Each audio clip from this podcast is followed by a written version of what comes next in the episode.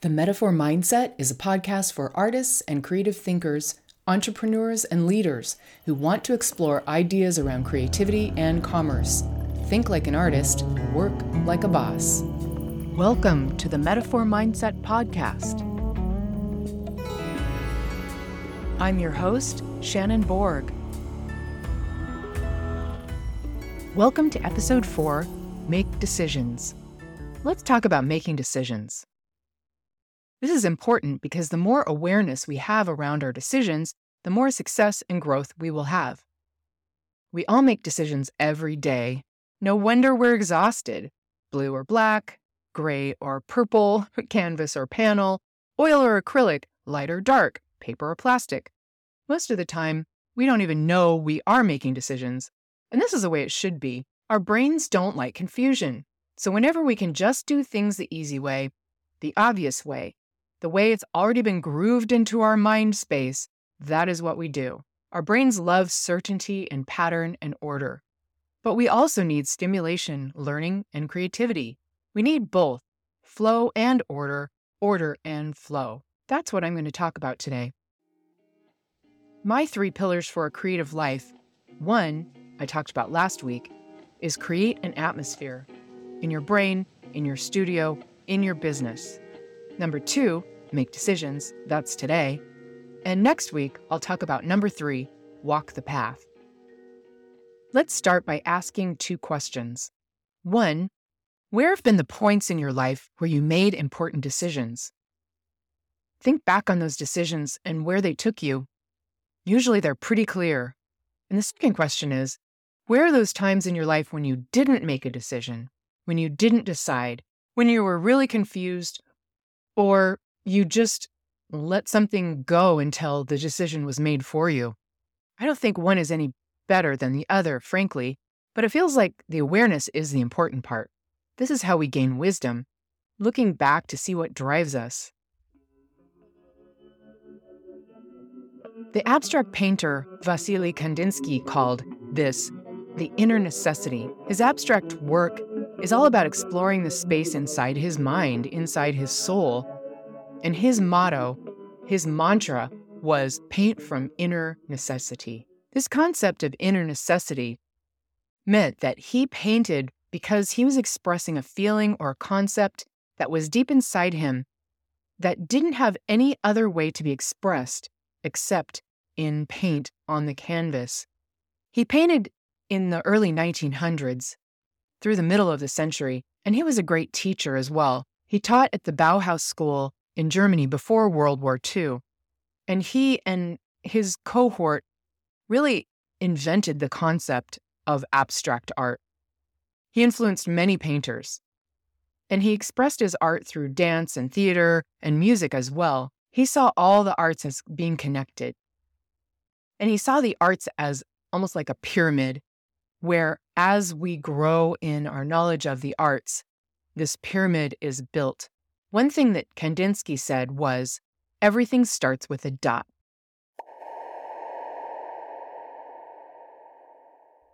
He should know he painted a lot of dots. And when he said everything starts with a dot, he's also saying every dot is a decision. Today, I want to talk about this concept of making decisions and how it works for creative artists and creative entrepreneurs. First, I'll tell you a story then I'll tell you what I've learned from this process and how it might help you. I don't even remember what year it was, but I think it was 2005. I was living in Seattle, writing about food for a now defunct but much beloved food magazine in Portland called Northwest Palate. I was assigned to go to New York City to attend a dinner at James Beard House with a Yakima chef, Mike Davis, who was cooking a dinner there. I couldn't turn it down. It was an amazing trip. I felt like I had arrived in my own little imaginary world by taking on this job at this famous iconic venue. I was pretty broke, but I managed to scrape together the plane fare, and when I got to New York, it was pouring down rain, and it rained pretty much straight for three days. That didn't really stop me, though. I walked all over the city in the rain. I was staying at a little tiny rundown hostel on Minetta Street, all I could afford. For the assignment, I went to hang out with these chefs in the basement kitchen of the James Beard House.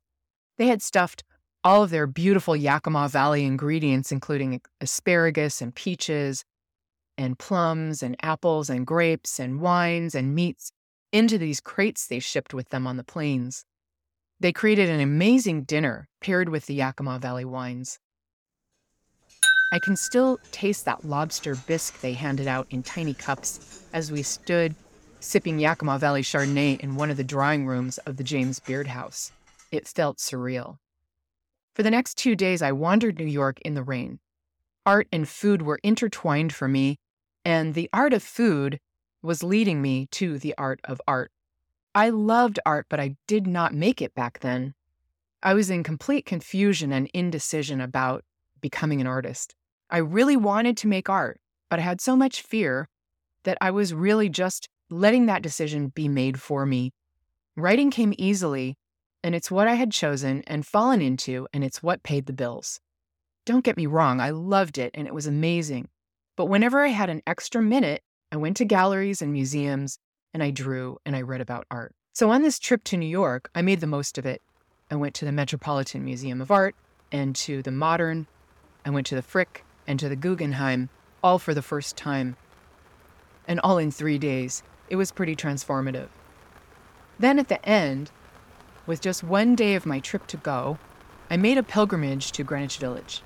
I walked past the White Horse Tavern where Dylan Thomas drank, the tiny house at 75 and a half Bedford Street, the narrowest house in New York City at nine and a half feet wide, where Edna St. Vincent Millay lived, and then to the Chelsea Hotel, where Dylan Thomas lived for a while, and so many other famous artists like William Burroughs, Allen Ginsberg, Tennessee Williams, de Kooning, Jasper Johns, Robert Crumb. It was made famous by Andy Warhol in the factory of artists surrounding him. I walked into the lobby out of the rain, dripping wet. It was empty, but the walls were filled with huge, colorful paintings. So I sat there, dried myself off, and considered it to be one of my museum trips.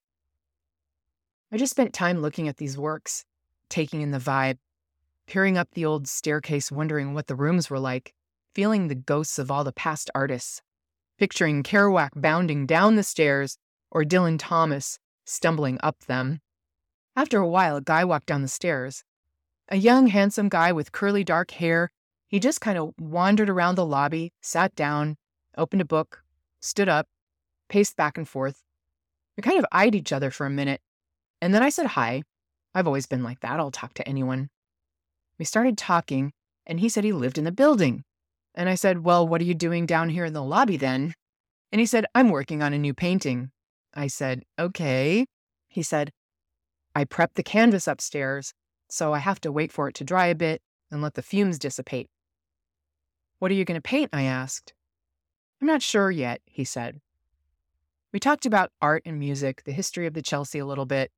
I didn't want to seem like a wide eyed tourist, so I tried to keep my cool. He said, he was making paintings for a show in Amsterdam, so we talked about the Dutch Renaissance for a while. And then he said, Would you like to go out for coffee? And I said, Oh, yes, that would be delightful. It felt so 19th century. And then he said, Great, can I meet you in an hour here? I have to go up and make a mark on this canvas. I have to make a mark on this canvas. I said, Sure. And he went upstairs, and I wandered off into a sort of silver New York City still dripping with rain. I came back in an hour and we went to have coffee. And I said, I'm so curious, what is your studio like? So we went back to the Chelsea and he took me up to see his apartment. It was so small. The room seemed about 10 by 16 feet, with a tiny kitchen, a bathroom, a small fridge, a hot plate, a bed, a desk, a dresser, a chair and along one wall, eight to 10 huge canvases, five or six feet tall by seven or eight feet wide, all were stacked against the wall.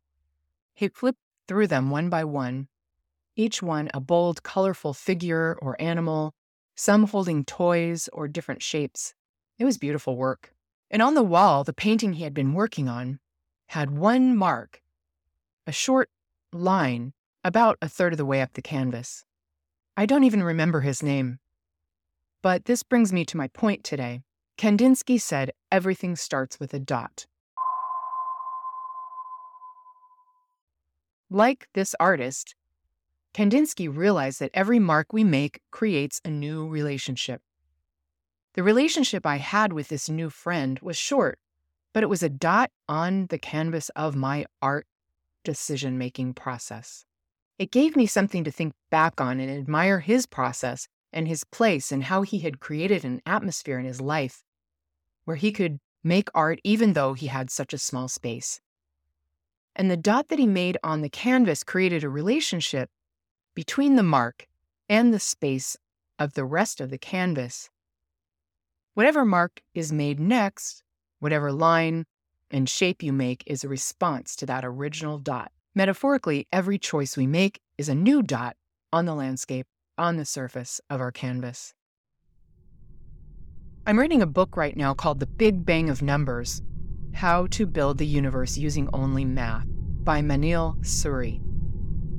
I want to talk about numbers in a future episode, but right now I just want to recommend this book for artists who are afraid of or who even hate math. It's a story about dots, lines, shapes, numbers, and how math is a language to explore these ideas. If you ever read the book Flatland, you'll love this book. But on another level, this idea of making a dot is about decisions. When you make decisions on your canvas, when you make new brushstrokes, that mark is a record of your confidence or your timidity or however you are feeling. Like in Japanese and Chinese calligraphy, you start practicing by making circles, the Japanese enso. My Sumi E ink teacher, Lois, taught me the energy of my body shows in my marks. These are ancient concepts, of course, but we need to be reminded of them. Our feelings and emotions come through in our marks. Even if you don't know what the next move will be, like my friend, he didn't know what he was going to paint next. He explored the process as he went, but he understood that every mark he made was going to create a new relationship, a new space on the canvas. My teacher, Kimberly Trowbridge, encouraged us to make confident decisions on the canvas. And sometimes I was paralyzed by perfectionism. When we have to make a decision, we ask ourselves, what's the next move? It has to be perfect. What if I fail? Which brings me to a counteracting idea called pentimento. Pentimento is an Italian term that means to repent.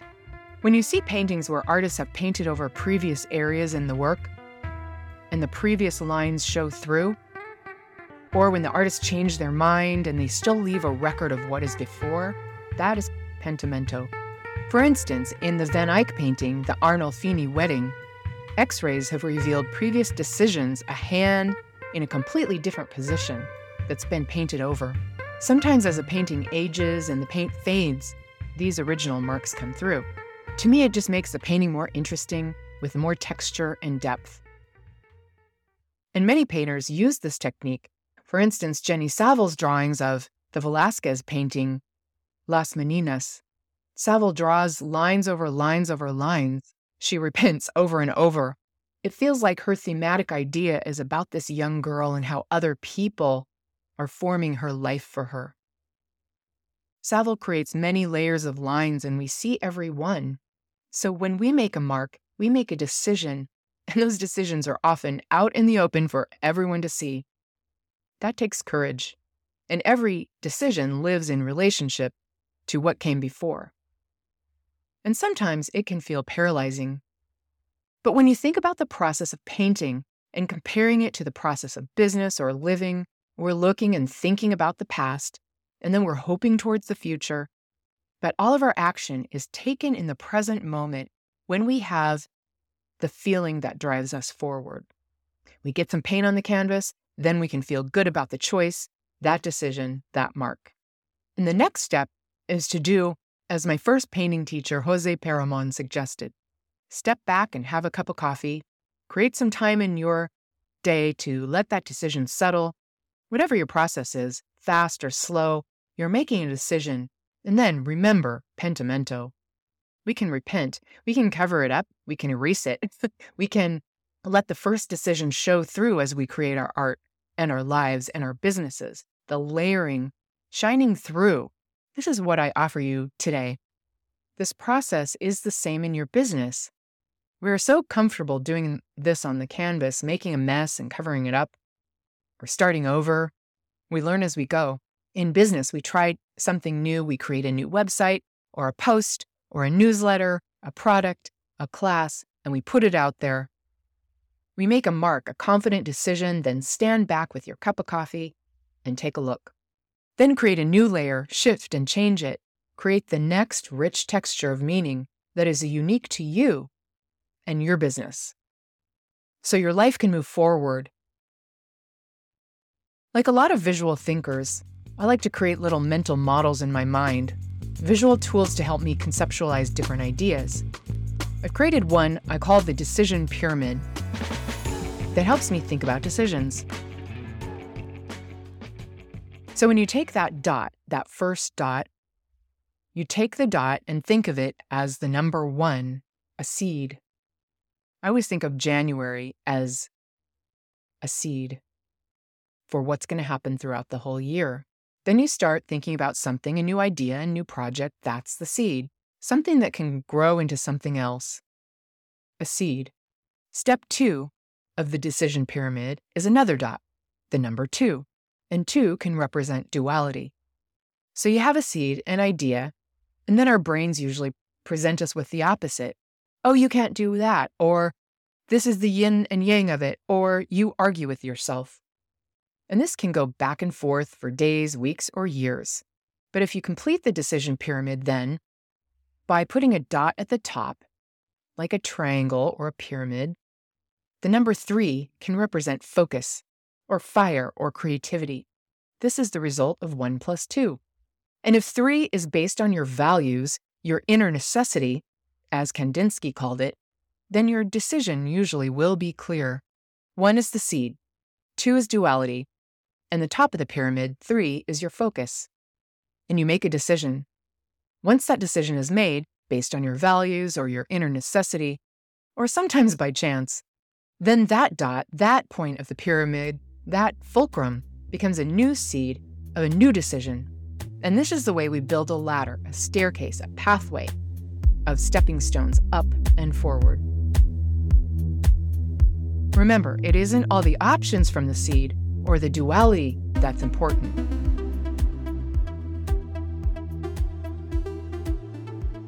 It's the fulcrum, the focus, the decision that's important. When you make it, you can go on to something new and grow to the next stage. I work with my clients to develop and discover their own values and pillars and ideas and thoughts that can drive their work and business forward. One of my clients, guiding principles or pillar is start before you're ready. It goes so perfectly with this concept. No one knows when they're ready. Being ready is a thought that you can decide to think. And the feeling of readiness comes from the thought, I am ready.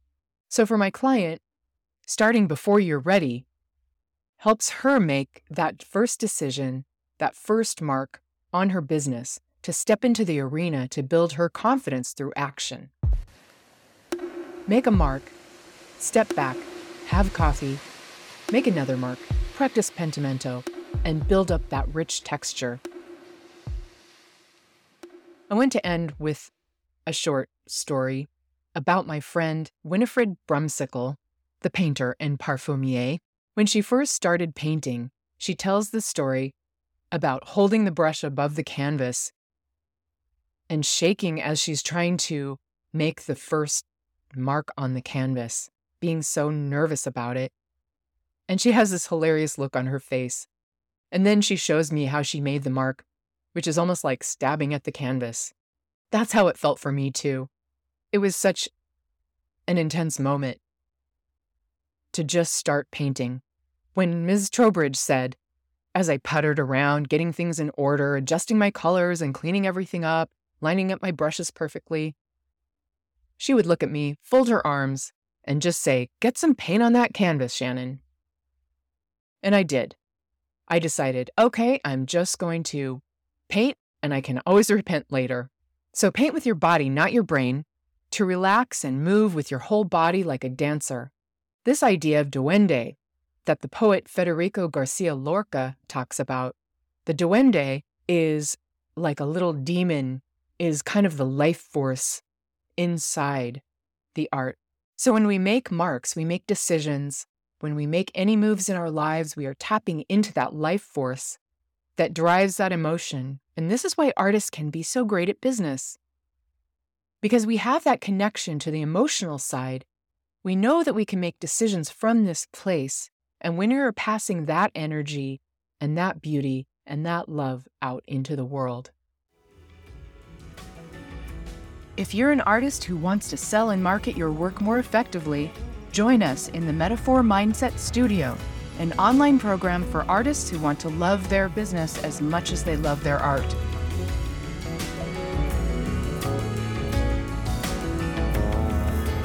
Metaphor Mindset Studio. Think like an artist, work like a boss.